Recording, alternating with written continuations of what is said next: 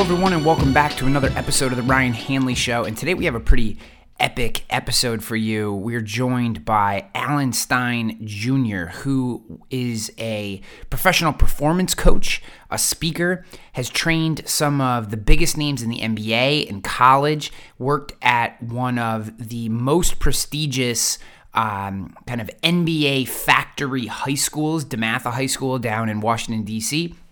And uh, he's now a speaker who takes the lessons that he learned from training Kobe Bryant and LeBron James and and Kevin Durant and applies them to uh, the corporate world through speaking and workshops and that kind of stuff. Alan is an absolute treasure. He's dynamic. We get into all kinds of topics that are applicable to your life and to your business. It is uh, uh, a real treat that we're able to have Alan on the show and I hope you'll give Alan your time and attention because you will not be disappointed. Before we get to Alan, though, we got to pay the bills with the fine sponsors that make this show possible. This is a commercial enterprise. This takes work, it takes capital to make this podcast happen so that it's free for you. And in order to do that, we need sponsors. And we have two tremendous sponsors today. The first is Tarmika. Tarmika is the rating platform, commercial lines, maybe personal lines in the near future. We'll see. Wink, wink, nod, nod. Um, but Tarmika is kind of taking over our space from a commercial lines rating perspective. Their technology is wide open, it's fast, it's built by insurance agents for insurance agents. This is true indie technology, indie tech, as Seth Zaremba would say, and uh, Tarmika, T A R M I K A dot com. Tarmika, T A R M I K A dot com should be on your radar. I know changing raters can be a hassle, uh, and I'm not asking you to do that today, but absolutely put Tarmika on your radar and keep your eye on it. And if there is a need, or you do start to feel pain and you're looking for something new, or you want to give a new tool a try, Tarmika is the rater, is the, the storefront platform that I would take a look at. And we thank them for being a sponsor of the show. Our spe- second sponsor are the fine, fine people at Advisor Evolved. Advisor Evolved makes tremendous insurance agency focused websites, but but websites kind of does them a disservice. Advisor Evolved creates tools for your business, new business generation tools, retention tools. Um, it, it's so much more than just a website, than just a uh, uh, some pretty pictures and words on the internet and at at a, at a ridiculously ridiculously reasonable rate um, for tremendous service. Uh, the, the look, the feel, Advisor Evolved will be the website. Uh, will be the provider for Rogue Risk, my agency. And if you're looking for a website, I highly recommend that you give Advisor Evolved a try. Go to advisorevolved.com. That's advisorevolved.com. And uh, and take a look. I recommend that you do. Tremendous, tremendous websites. Um, with that, guys, appreciate you sticking with me because Alan Stein Jr. is about to blow your mind. Here we go. So when I when I first came across you in particular, it was in uh, the Speak and Spill Facebook group, right? Which is my absolute favorite place. And um, there, there are days when I'm like, how did I even get invited into this group? Like the people are just so smart and driven and you know supportive and fun. And um, I saw some of the things you're doing, and I checked out your Twitter and that, and and I just see like I see these professional athletes, and I see what you're talking about, and I'm like, this dude lives like the coolest life in the friggin' world. He's hanging out with like the coolest people. It's like, give me, give uh, everyone listening at home, like, just if they're not familiar, and we're gonna get into all this stuff, but like, just a little bit of background on kind of where where you've come from, kind of how you've gotten to where you are today. Sure. Well, the only reason I'm going to go back to the beginning is for context. But yeah, I, I fell in love with the game of basketball at probably four or five years old. And I bring that up because at the time of this recording, I'm going to turn 44 in a couple of days. And I'm so thankful that four decades after I found my first passion, it's still a major staple in my life. And I'm thankful to have, I consider myself incredibly grateful uh, and fortunate to have lived a life around my passion for the game of basketball. And even though uh, my actual vocation has changed a few different times, you know, I, spent 20 years really on the court as a basketball performance coach working with some elite level players and learning from some elite level coaches. And then three years ago, I decided to leave the court and get onto stages and into boardrooms and share my message uh, with folks in the corporate world. But share all of the lessons that I've learned through the game of basketball. So, uh, even though I'm not in the training space anymore, I'm still very in touch with the game and I'm still talking about all of the lessons and principles and strategies and mindsets and rituals and routines that elite basketball players uh, use to perform at a high level. And then I teach folks in their respective businesses how to apply those same lessons. So basketball is still a, a major part of, of who I am and what I do. And I'm, I'm so thankful for that. Yeah, that's tremendous. I was actually a high school basketball referee for 12 years.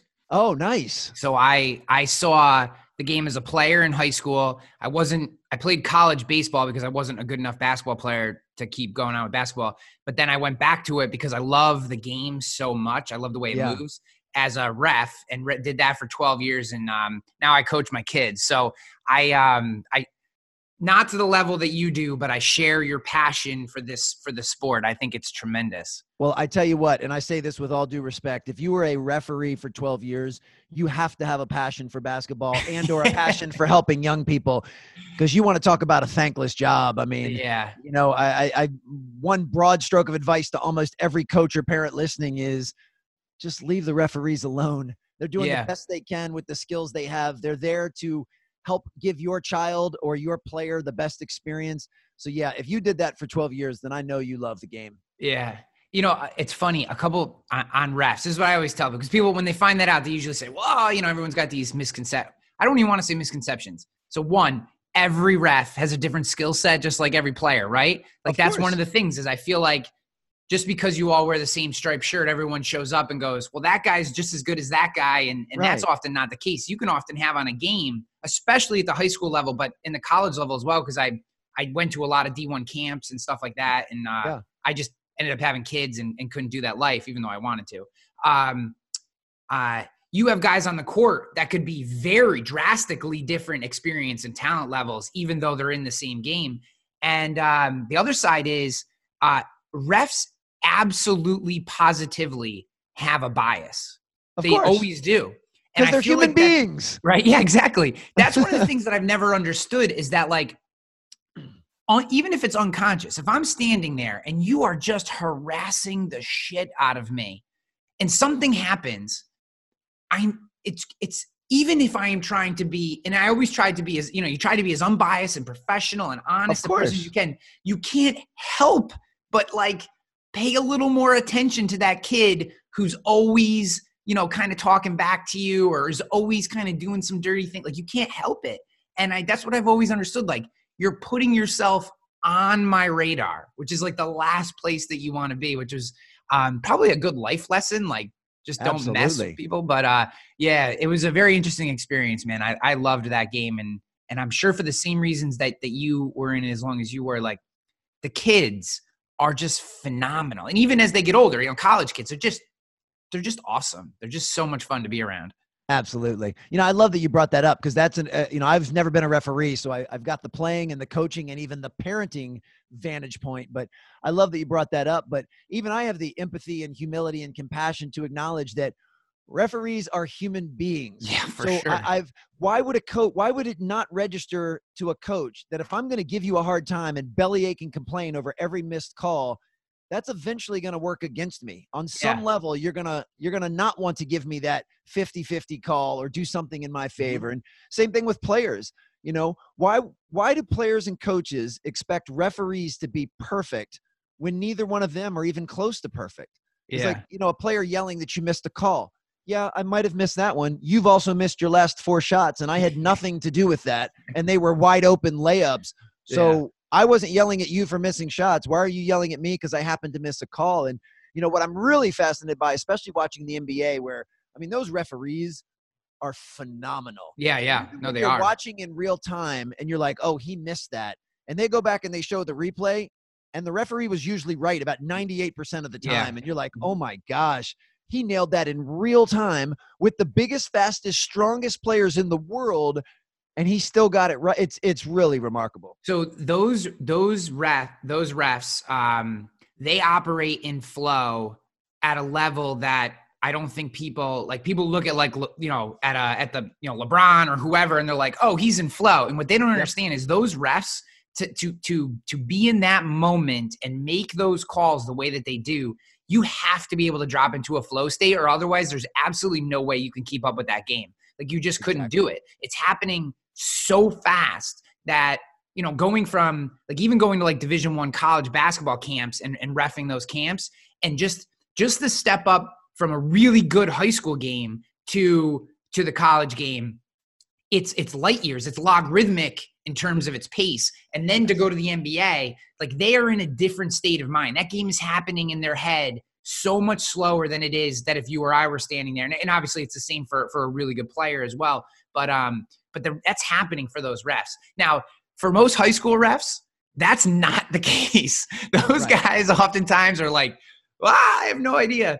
But um yeah no it's it's interesting. It was it was interesting seeing the game having played it for so long in high school see coming back after college and seeing the game um and really any sport but seeing the game from that side um you you you you it's a really interesting vantage point that i almost wish it, it would almost be a good exercise for coaches in particular to to spend some amount of time earlier in their career. I think because one you learn intricacies about the game that you can't see from the sidelines you're you know you're able to stand in positions on the court and see angles of plays that when you're you know when you're in the coach's box you actually don't have that vantage point and just the visual would be positive for them Oh man. Well, I, anyone listening, I hope you just take back and, and hit rewind for a second and listen to what Ryan just said because that was laced with so much gold and so many things to unpack that that I, I'm I'm sure we're steering a little bit off course of what was intended, but I think this is going to be very valuable. There's a couple things that that just struck a nerve with me in a great way. Uh, one is all of us should be looking to step outside of our direct craft and what we do to learn other things. I absolutely think it should be mandatory for all coaches to take referee seminars or even to referee summer league games to give them some empathy and some compassion for when they're going to deal with referees in the winter. Yeah. Um, speaking of outside the box, you know, I'm a full time professional speaker and I do watch other speakers because I want to get good at my craft. But I spend more time watching, and I love hip hop and I love stand up comedy. I love those two art forms but I watch and devour so much of that stuff because I believe both of those art forms have something they can teach me to become a better professional speaker. Um, whether it's it's the physicality of it or or varying my tone and inflection and I mean there's just something about both of those forms of spoken word that while I'll never be a hip hop artist and I'll Yeah. certainly never be a stand up comedian I can learn from. And I think anyone listening to this if you only study and look inside your very narrow world of what you do you're missing opportunities to grow and develop. Uh, Yeah. You said something else that was, I'm sorry, there's no no keep going keep so, going So profound was it's easy when you watch NBA players, they make it look so easy what they do because they're so gifted and talented that we don't appreciate the pace at which they move how how explosive they are even how big they are. I mean if you if you watch nba games on tv and you look at a guard and you're like yeah he looks like a little guy that little guy's probably 6'4 210 pounds. Now on Yeah. tv he looks little because he's next to some goliaths but it's all relative. So the fact that most referees are are of normal human stature like you and I are and the fact that they're able to run up and down the court with guys that are six foot eight 260 pounds with no body fat that move like a freight train for 48 minutes and to always have themselves in position to at least make a call is Yeah. absolutely extraordinary and we we forget that and then the the last thing I'll say is I would hope that a referee's number one goal is is as you mentioned everyone's going to be biased but you do your best to remain unbiased yeah and that you do your you do the best you can to be in the right place to have the right angle to make the right call. Now, whether or not you make the right call is a different story, but you should have enough hustle and a good enough attitude that you're just trying to be in the right place at the right time to do the right thing. And I think that's a lesson for all of us. If all of us would concern ourselves with our own effort and our own attitude and trying to make sure that we're in the right place at the right time to do the right thing for the right person, most times things will work out favorably for yourself. And so I, I think with that referee analogy, you just unpacked a tremendous amount of gold that everyone should be able to learn from. See, guys, I, I do know what I'm talking about. Just listen you to. Alan. Uh, no, I, will tell you, I wrote this post a long time ago um, when I first stopped refing. There were a bunch of lessons that I learned from from refing, but there were two things in particular that that I've carried with me. Now, I guess I've been out of it for five years because my son is six. So yeah, I've been out of refereeing for five years. The two most important lessons that I took away were one, emotional control and how important emotional control is in hectic situations in particular.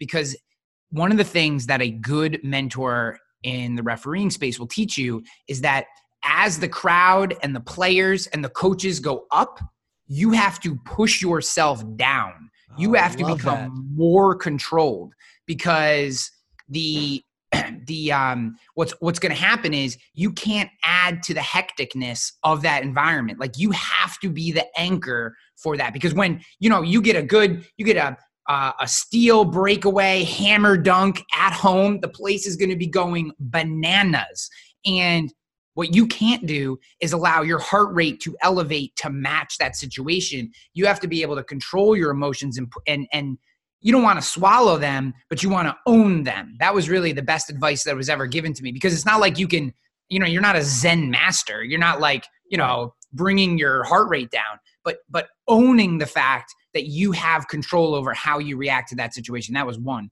Love that. The second thing was uh, if you referee the game by the book, you will get eaten alive. So you have to know how to do it. You have to know that on a drive to the hoop, you sidestep in and you step back so that you have a sharper angle but more breath, right? I mean, that's the standard move when you see someone drive to the hoop that a ref will make.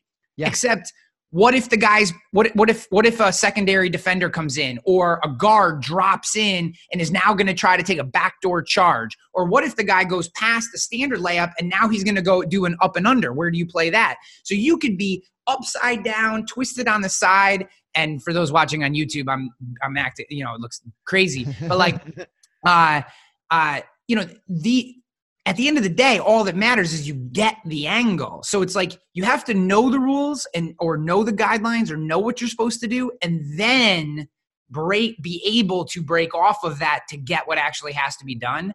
And I think the, the lesson that I took from that is the only way to know which rules to bend and or break is to know what the rules are and and and be good at them in the first place. Wow. Well, if I'm hearing you correctly, here's how I process that. Uh, you're saying referee is both refereeing is both an art and a science. That that you have to have the science of knowing specifically what the rules are and best practices.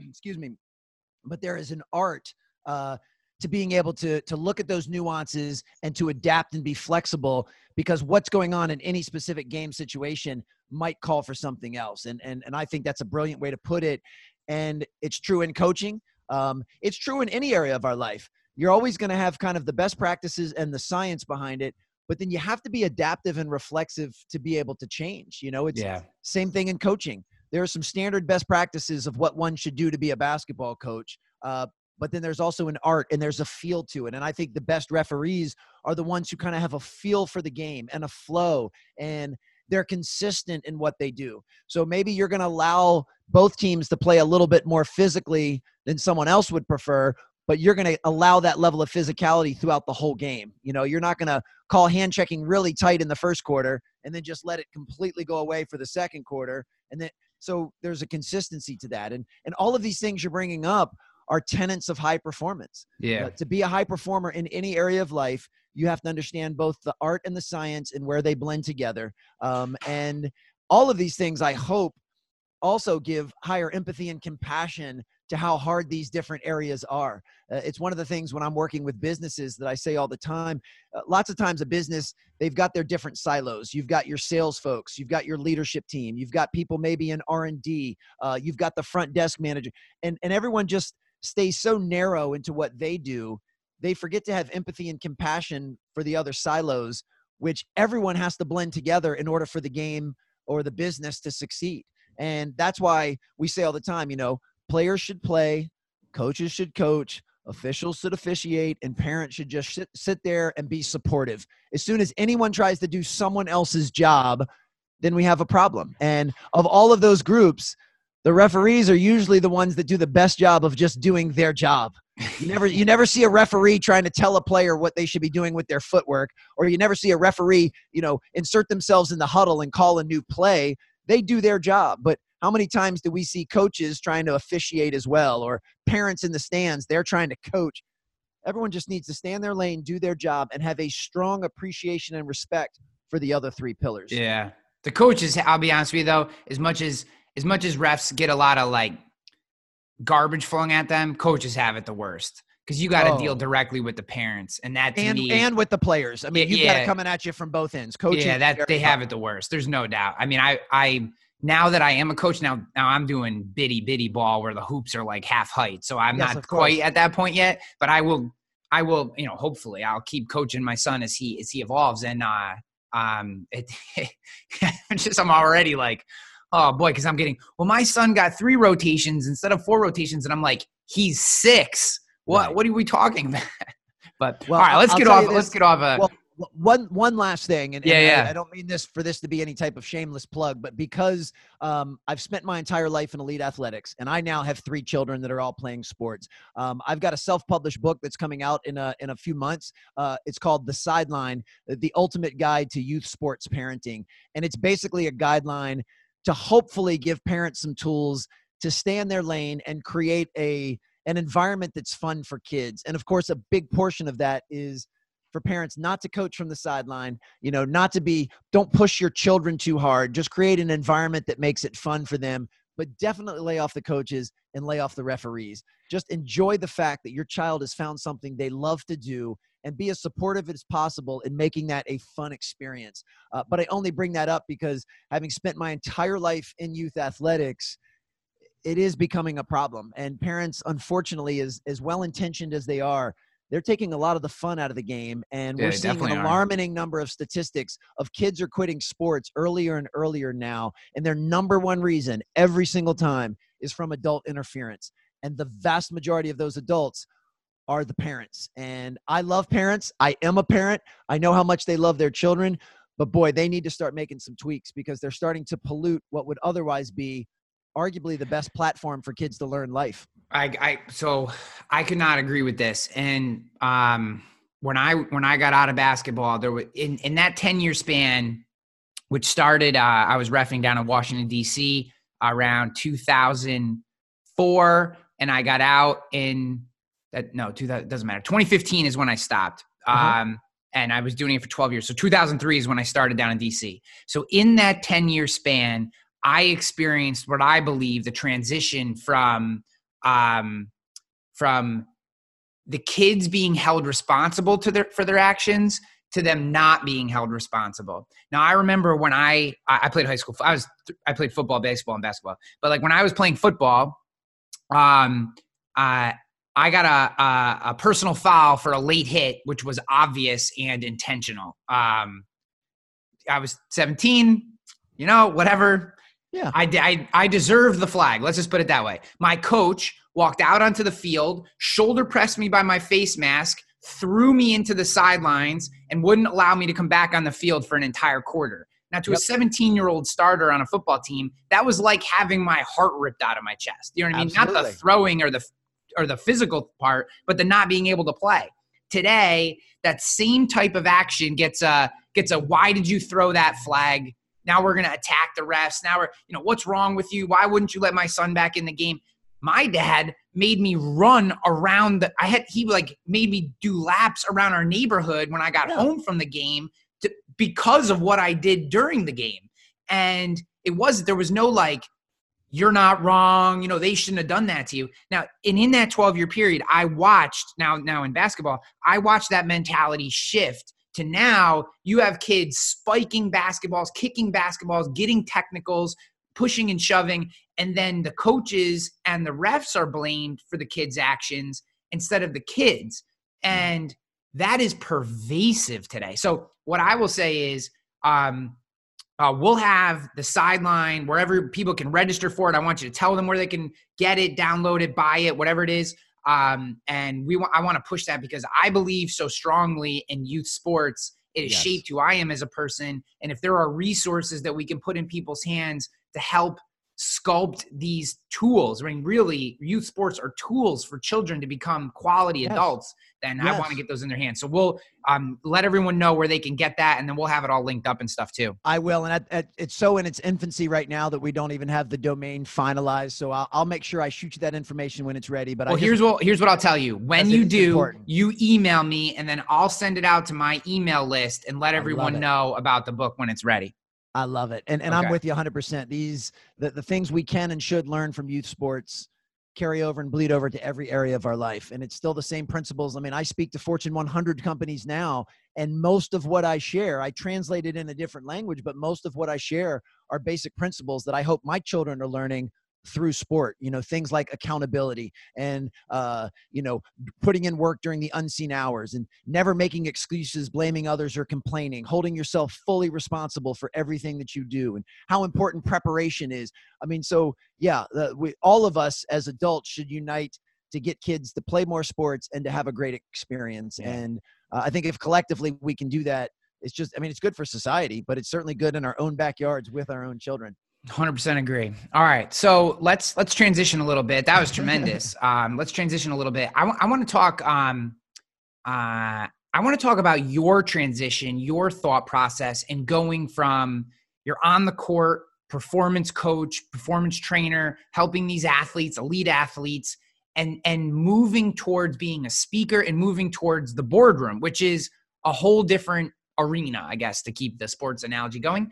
Um, it just talk to me about the mentality to do that because that that couldn't have been an easy you know i mean your life is this and you transition it even if it's something you wanted it's never easy so i'm just right. interested in that move where it came from what was the motivation i mean there's so much there that i'm interested in the motivation was really I don't want to be over dramatic and say I was getting burnt out on the basketball training portion, but I could see myself heading in that direction. Yeah. And I've grown up with such a respect for teachers and coaches I mean, I think they are the epitome of servant leaders. And, and, I have such a profound respect for each of those crafts that I believe that all teachers and coaches should be 100% in in service of the players and teams they work with. And if you find yourself not as passionate, then it's up to you to leave and get out because you owe it in this case especially to the young people you work with to do everything in your power for their their development and their betterment and i just found that i wasn't as excited to be in the gym or on the court or in the weight room as I had been in years past. And I have high enough self awareness that that a red flag started to go up and was like, you know, Alan, something's wrong here. You used yeah. to love this, and it seems like you're losing a little bit of the love. Uh, simultaneously, uh, instead of being concerned with sets and re- uh, exercises and reps and periodization and all of the training, I was so much more fascinated with leadership and how do you build championship cultures and develop cohesion how do you create the type of loving accountability and standards that allow an organization to thrive? So that was really what was occupying my passion and i just decided to kind of rip the band-aid off all at once and say uh, i'm going to leave the direct space that i'm in of basketball. I'm going to leave the direct vocation that i'm in which is teaching players to run faster and jump higher and i'm just going to pivot slightly to a new audience thus being the corporate world and i'm going to start sharing stuff that i'd learned outside of how do you run faster and jump higher because when I looked back on my breadth of work, I was so lucky to be around such amazing players and coaches who taught me the tenets of leadership and accountability and cohesion and holding yourself to excellence. I just decided that I wanted to take that stuff and start sharing it with other groups uh, that I felt would really benefit if they applied it. So um, that was kind of how I, I steered my ship. And I spent a good portion of my time in basketball speaking at basketball clinics. So being up in front of people and talking has always been something I've enjoyed doing. So even though I'm only entering my fourth year as a professional speaker by trade, I've been speaking professionally for probably 15 years, Yeah. but only now in the corporate space. So it, it was less of a leap than many people may think because it's not like I had this set nine to five job and I just walked in and quit and decided I was going to be a speaker the next day. There were a lot of natural parallels between what I was doing and what I'm doing now. And the biggest thing that made that leap somewhat easier was I'm a relationship guy and I had built some really amazing relationships with people in the basketball space who once I told them of my pivot they were able to open doors for me in the corporate world. I mean, I can't tell you how many times a, a high school coach would reach out and say, Hey, Alan, I'm so and so. I coach down in Mississippi. I've really loved your work for the last few years. Now that you're in the corporate space, I want to introduce you to my brother in law who happens to be the VP of sales at so and so corporation. They're always looking for speakers. Let me give him your information. So the basketball community in full support really rolled out the red carpet and and made some introductions that allowed me to start getting the ball rolling. And then, as you know, and any professional speaker knows, uh, that's just what gets the momentum to start. Now you've got to create it by being good and by having some outreach and creating new relationships. So it was all kind of the perfect storm. But relatively speaking, it was a pretty smooth transition, and I'm I'm very grateful for that. Yeah. What um what was the most surprising thing for you in terms of the speaking business? Well, the most surprising thing, let me start on the corporate side. I was surprised and, and now realize that I'm a little bit jaded because the two high schools that I worked for here in the Washington, D.C. area, uh, Montrose Christian, which is where Kevin Durant graduated from, Yeah. and DeMatha Catholic High School, which is where Victor Oladipo graduated from. My first basketball game I ever refed in my life was at DeMatha High School Was it really? Yeah. Oh, wow. Look at you. That's big time. versus St. John's. St. John's? Oh, What's the one over in uh they're in uh Maryland, the one Catholic school league team in Maryland there. St. John's? Yeah, Oh, yeah. St. John's. Yeah, that's, That's, who it was. that's yeah. huge, man. You, you It's a got your freshman game, at the high yeah. end. Yeah. Wow. Well, both of those schools I worked at for 13 years combined, and we have Yeah. over a dozen players in the NBA right now. So I, I preface that by saying those are two really elite level schools, and they both had elite level coaches. And I sometimes would take for granted that you know Mike Jones is the coach at Dematha, and he's as good as any coach I've ever seen at any level in any sport. And I guess I just got numb to the way that he did things because I just assumed that everyone in the world had a practice plan when they went into a meeting. I just assumed everyone in the world clearly defined everyone's roles for everyone on the team. And I go into the corporate world and I'm working with Fortune 500 companies who don't do the same things that a high school basketball coach does. So I was actually shocked that some of these groups have been able to attain incredible success and yet some of the fundamentals and building blocks weren't even in place. I would sit in on corporate meetings and I'm like, this is the biggest waste of time. There, there's no organization, there's no plan. They like this meeting could have been wrapped up in eight minutes, and we're sitting here at minute 38 right now. This is a waste of resources. And I don't say that to diminish those groups. And I don't want to make it sound like I could run a Fortune 500 company, but it just let me believe that it doesn't matter where you're coming from. Someone that has the, the traits of a high performer and has standards of excellence are things that we can all learn from. And to be able to say, when you come into a meeting, you should have a practice plan detailed to the minute of what the goal of the meeting is, who needs to be there, how much time we're going to allot spending on what. That just seemed like a no brainer to me, Yeah. but it's not always common in regular life. So to me, that was kind of a surprise. And as far as the speaking business in general, um, I don't know that anything really surprised me. And that's only because the moment I got in it, I insulated myself with amazing people like the folks in Speak and Spill um, who kind of showed me the ropes and kind of told me what to expect and have really dropped the breadcrumbs that I've been able to follow to matriculate up. But so far, I mean, I love what I do now. And I just, I mean, the speaking business, it's so perfect for me in my life right now. I- just absolutely love it. Yeah.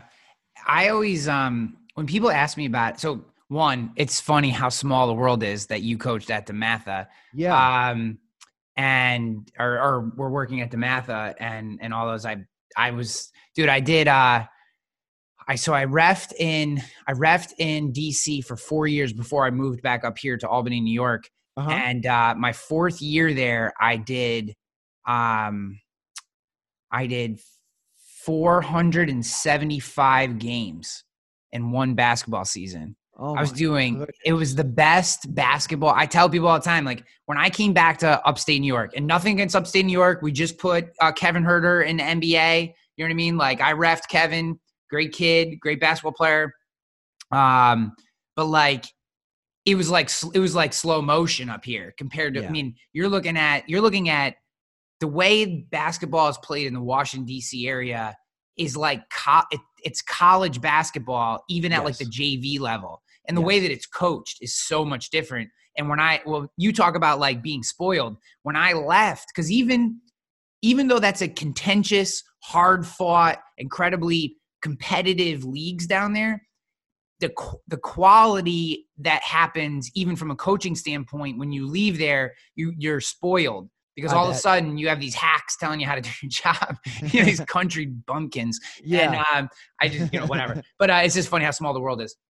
It I love really refing is. down there. Uh, that's cool. Um, but so, so the thing about speaking that I've always said to people was, you know, I, people ask me like, what do you, how do you like it? Why do you like it? Those kind of things.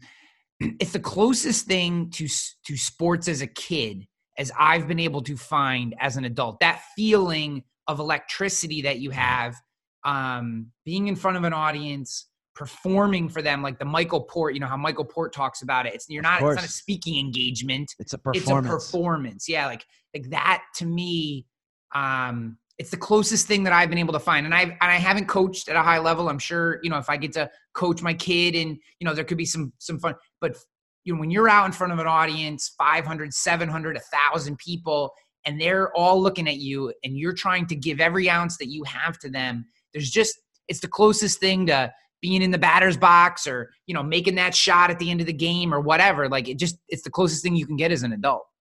Oh absolutely. And i think that's one of the reasons i find it so intoxicating. It does it it it, it fills many of those same memories that i had as a player uh, and even as a coach. And i actually choose to approach speaking very similarly. I mean my I call it my pregame routine. My pregame routine before I take the stage is similar in framework to what I used to do to prepare for a game. Now, clearly, I, I, don't necessarily have to do a ton of stretching before I take the stage, but I do something physical to get some energy yeah. out. I, I make sure that I'm getting good sleep the night before. Uh, I have my uniform. I mean, the things that I choose to wear on stage, I don't wear anywhere else because I like the feeling of knowing when I'm putting this on, it's game time. It's just yeah. like you don't you don't wear your jersey out, you know, during the week.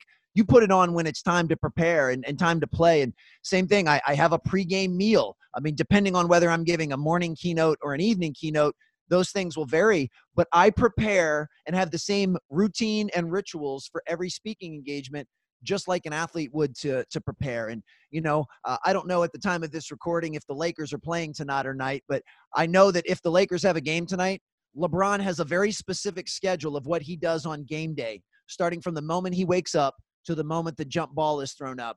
And there's nothing haphazard about that schedule. Now, it's taken him years probably to fine tune that to make sure that he performs at a high level.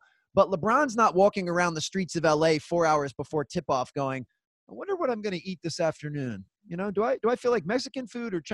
no? He knows exactly what he's going to eat, when he's going to eat it, when he's going to get to the arena, what stretches he's going to do, when he's going to take the court, what he's going to like he knows all of that because that's what high performers do. They create consistency through mindsets and rituals and routines to perform at the highest level. So when you say that that speaking is as close to we guys like us can get to playing sports, you are 100% right on and, and I choose to approach it that way. Yeah, I, I think uh, well, I'm I'm with you. I, I I do the same thing. I have a I have a whole routine that I go through. Again, it all varies morning, night, you know, you of never course. really know, but, but, um, but yeah, no, I, I do the same thing. And, and, and just like you said with the LeBron example, and this is probably the closest similarity that I have to LeBron, uh, it has taken me years to, to kind of define what that is in, in trial and error, right? Like, do sure. I like to eat close to the speaking time? Do I want to keep some space? Do I want to fast before it? Like, you know, yeah. how much coffee do I want to drink?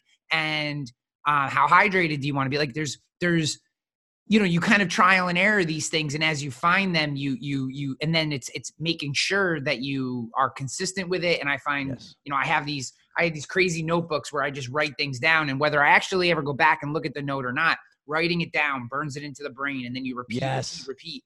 and um I'm 100% with you. And what, what I find interesting, and, and I'm really interested in your, your take on this because I want to kind of take this into um, into raise the game, your book. But like, why? So so so we we've talked about this this habitual kind of um, uh, performance preparation, uh, all that kind of stuff that we're talking about right now, and we've talked about it in terms of like of sports, which makes a lot of sense. And then and then in speaking, even it doesn't feel like a big stretch. But then when we have like a really important sales call or meeting or whatever, uh, we just kind of like mow some donuts, show up, and hope everything goes well.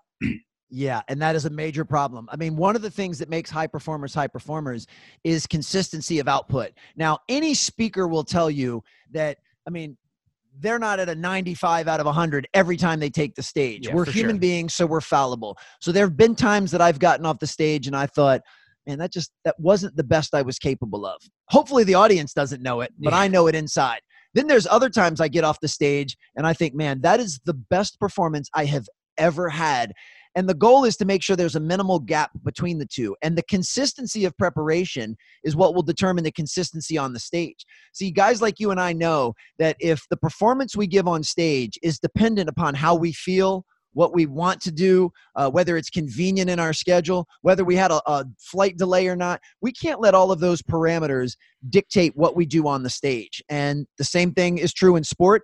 And I'm glad that you're taking it to this place with the same thing. If we use sales as an example, you need to create a template and a process and a system and a routine to prepare for every sales call every sales meeting. You know everything that you do that is client or customer facing um, you should have templates for different types of emails that you send out. Uh, you should have a standardized process for following up with prospects. And then once they become a client what are some of the standard timelines of when you're going to follow up with them? You know are you actively reaching out to anticipate their needs you know uh, uh, our good friend from speak and spill uh, phil jones talks all the time about telling is not selling. Yeah. So are you working on the basics of asking insightful questions and being an active listener? Like those are the fundamentals. If you want to be a great basketball player, then you work on your footwork religiously.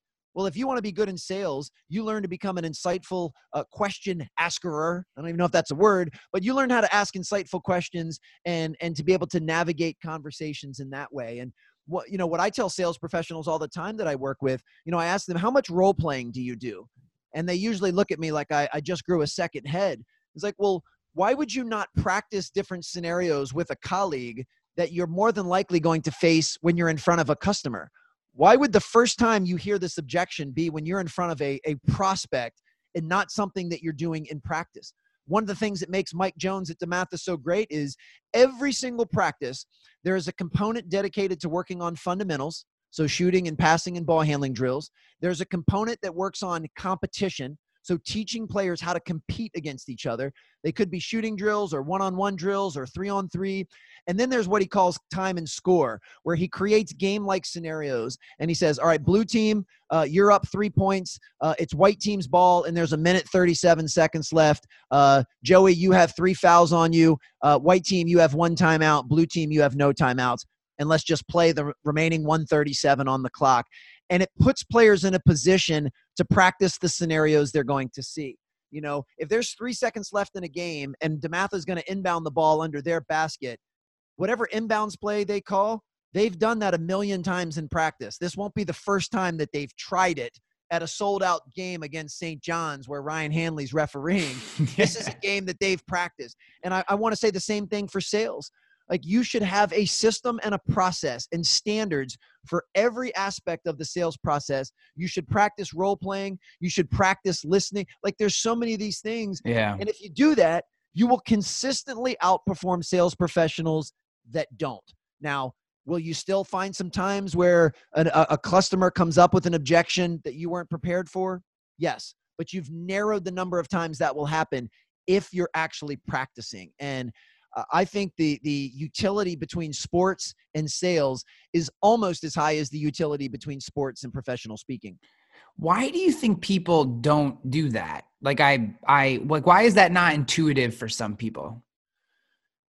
One, it, it takes a lot of work. Mm-hmm. I mean, it's it's a lot of preparation. I mean, I know that most basketball players, once they've reached a certain level, they feel that they're above the fundamentals. They feel that they're that you know, uh, well, I'm in college. I don't need to go back and work on my left hand dribbling, and I don't need to work on my footwork because I'm pretty good because I'm in college.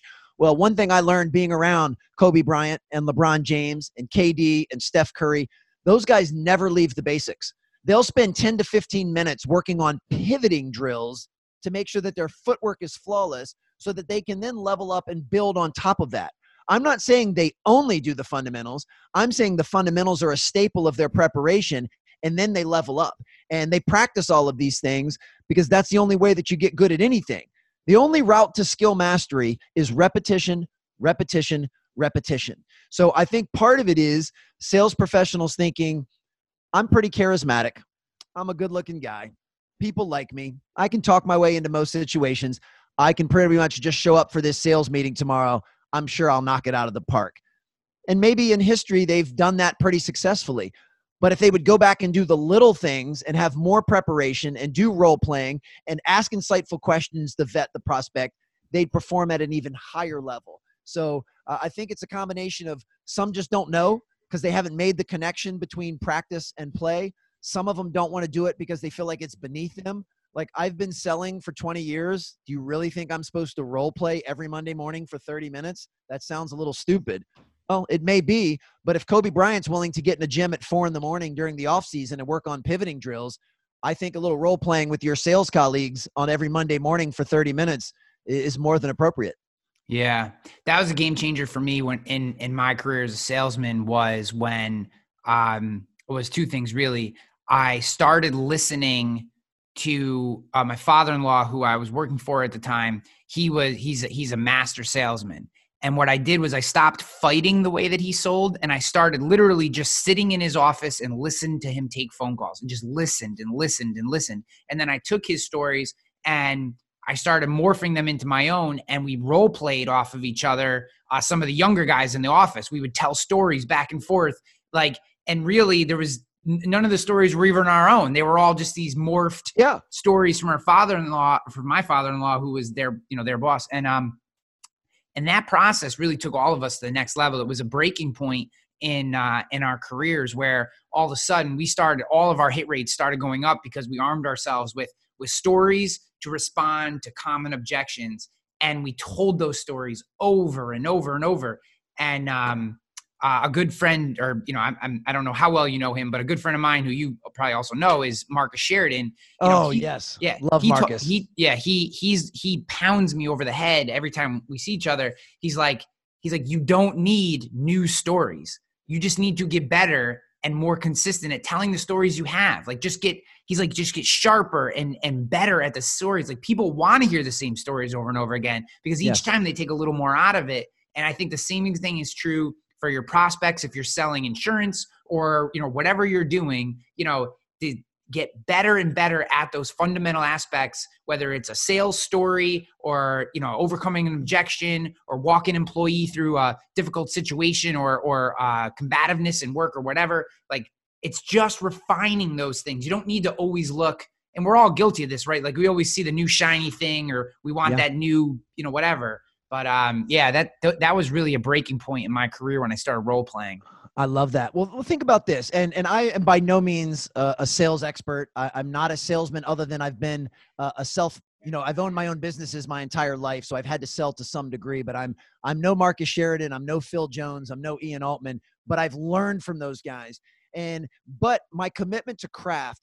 Let's just say we've got a, a um, a mid-sized business and you have 10 sales professionals that sell either your service or your product you can't convince me that one of the most valuable things you could do would be to let's just say set aside one hour a week just one hour during the entire work week. And for the sake of argument let's just say it's monday morning at 9 uh, no one is ever going to schedule calls monday morning at 9 we're all going to meet and here's the practice we're going to go through. And this practice could have a variety of components. Uh, one it could definitely have some role playing uh, so maybe as the the team leader, you have 10 index cards with 10 different potential objections or scenarios, and you're going to randomly pass those out and let folks pair up. And one time you're the salesperson, one times you're the prospect. and work through those. Uh, and then everybody come back together and share some of the things that worked and share some of the things that didn't. Uh, another component could be, you know, uh, everyone, you had certain number of sales calls this past week. Can someone share some of the things that worked really well in those calls? Uh, what's something out of the ordinary that either you did impromptu um, or you've been doing regularly that really helped you close the deal because I want to I don't want to take for granted that your other nine teammates know what it is that you did that works. I want you to share that and pour into them. Uh, conversely, did anyone hit a stumbling block or step on a landmine? Did anyone get caught with their pants down with the prospect and realize they asked you an objection you weren't prepared for? Can you share that with the group? And let's discuss. Uh, something else would be, and of course, this would only be uh, if it's allowed and permissible. But maybe you record your sales call and then you play it in front of the team and let the team break it down like you're breaking down game film and say, okay, um, here's some here's some things Alan said during this call that he did really well with. Here's a couple of times he stepped on his own feet and got in the way uh, and, and maybe create some friction with the prospect, but it's something that everyone can learn from. And if you were to take that one hour and work on the fundamentals of sales in general and this could also be adding in you know we've we've got a new product available. So let's talk about how this is integrated with our other products. Uh, let's come up with a list of the best questions to ask prospects to see if they're the right fit you know and work on this stuff all of the time and all it would take would be one hour a week and i think you'd see a tremendous increase in output and performance from those 10 sales professionals just by practicing those basics and and being open enough and vulnerable enough to share the things that work and the things that don't yeah, and I think I think the key there, because I 100% agree, it uh, from a management perspective, is creating the space that allows them to have those conversations in a constructive way that isn't judgmental. Great call. Uh, which isn't sometimes, especially if you're in an alpha situation, you know, not just alpha male, but alpha female, alpha male, just an alpha situation. It, yeah. That can be difficult to do. But um, to me, it that sits on management, leadership, whoever is responsible for for that for that conversation. If you can create that space, I think people want to open up about these things. They just don't know when it's appropriate, and they don't. I think a lot of times we don't want to feel weak. Now, one thing that I appreciate about our culture in general uh, versus even you know when we were kids because we're basically the same age like you you can be more open in in in environments like that and it is much more acceptable which is an enormous positive of our yes. society but it's still especially in sales or or those type of situations you kind of have to let people bring you know as a leader if you can bring your guard down that will allow others to feel safe to bring their guard down and um and that's how those things happen yeah, and but you have to create that as you, said the key word, a safe environment. And you also have to get to know your people. Like yeah. if Ryan if I'm the manager and you're one of my 10 sales professionals and I found through spending time with you and connecting with you that you feel embarrassed and emasculated if I kind of break down your film in front of the group, well then i simply won't do that with you because that's actually going to decrease your performance not increase it so this also goes into yeah. you, you treat everyone on your team fairly but you don't treat everyone equally you know where i on the other hand might say hey guys you can tape every one of my calls and you can put the damn thing on youtube if you want because i don't care as long as i get information that's going to allow me to get better it doesn't matter to me yeah. but this is when we've got these customized individual differences and then one other aspect to that team practice would be with the concept of team and i know this is challenging in many sales environments because you and i work for the same company but we each have our own quota and it's it's kind of wired into the uh, compensation package that I get more money when I hit my numbers. So it kind of creates this almost me versus you instead of me and you. And that's not good for the bottom line of the company. You know, if you're my teammate, I should want to do everything I can to help you hit your quotas and make sure you're facilitating sales, even if occasionally that means, you know, I lose the prospect because you signed them to the account and I didn't overall, it will still work out best if we're all enriching and empowering each other. So another thing would be just talking to the team and saying, all right, uh, who, who do I know or what can I do that adds value to any of you? You know, Ryan, you're trying to close this deal with this company over here. I might have some contacts that can help you do that. I'm not going to see any commission for that. I'm not going to get anything, but I'm going to help you do it. And you mean something to me because you're my teammate. So I want to be able to do that. And when we create that type of atmosphere, it's just human nature that at some point you're going to turn around and go, well, Alan, I, you've done me a solid on these last two accounts I've closed. I actually know someone that can help you with who you're, and we all get better for it. So creating a safe atmosphere where it's not me versus you, it's me and you uh, in sales is incredibly important to the fabric uh, and culture of the organization. Well, Alan, we, we could go. I, we could go. We could go all day. Uh, sure I want to be respectful of your time and that of the audience. Um, this has been absolutely tremendous. We've gone so many different places, which is my favorite type of podcast episode. Um, I want to do two things, or sure. uh, three things actually. I want to direct people to your book, Raise the Game. Where can they get that? If they go to raiseyourgamebook.com, raise your game, sorry. Yep, that's okay. Uh, if they raise, if you raise your game, you will raise the game. So it all works out.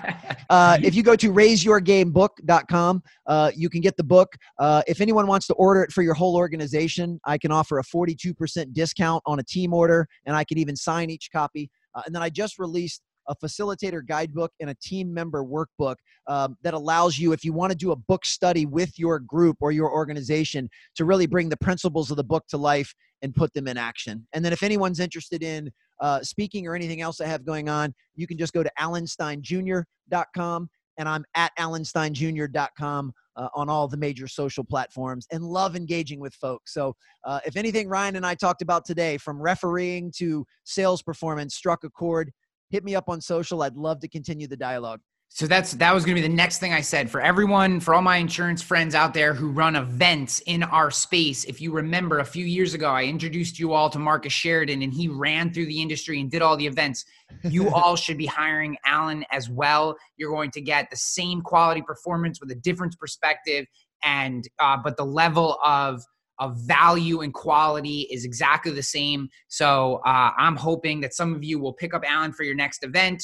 Um, I'm always willing to do a breakout session underneath him or absolutely. Or Let's Just, tag team it, you and I, man. I, I don't know that there's a event out there that could take both of our yeah, our energy. Dude, I made the mistake of following Marcus one time, and I literally have a clause in my contract now that is will not speak directly after Marcus Sheridan ever again. No, I uh, don't have that, but uh, um, no, I, I just encourage everyone. Um, uh, the group that we keep referencing, Speak and Spell, uh, Alan comes incredibly highly uh, recommended inside that group. Go watch his YouTube videos, and I hope that um, some some of my insurance friends out there who are listening to this, that you guys will have a chance to to interact with him live, dude. It has been such a pleasure, man. Thank you for uh, giving us the time that you have, and uh, hopefully we'll be able to connect in person in the future. Can I tell one real quick story? Please do. All right. It, it, now jogs my, my memory that you said you did the DeMatha St. John's game way back in the early 2000s because now I vividly remember uh, after the game, uh, Coach Jones went into the, the referee's locker room and he saw a cell phone that was laying there and he figured one of the, the referees left it. And, and I said, I, I think it was probably Ryan's phone. And he said, Oh, it was definitely Ryan's phone. And I said, Well, how would you know? And he said, Well, it had 17 missed calls. Yeah. There you go. Very good. Boom, boom. Perfect exit awesome. I appreciate you, brother. All right, man. Be good. Yep.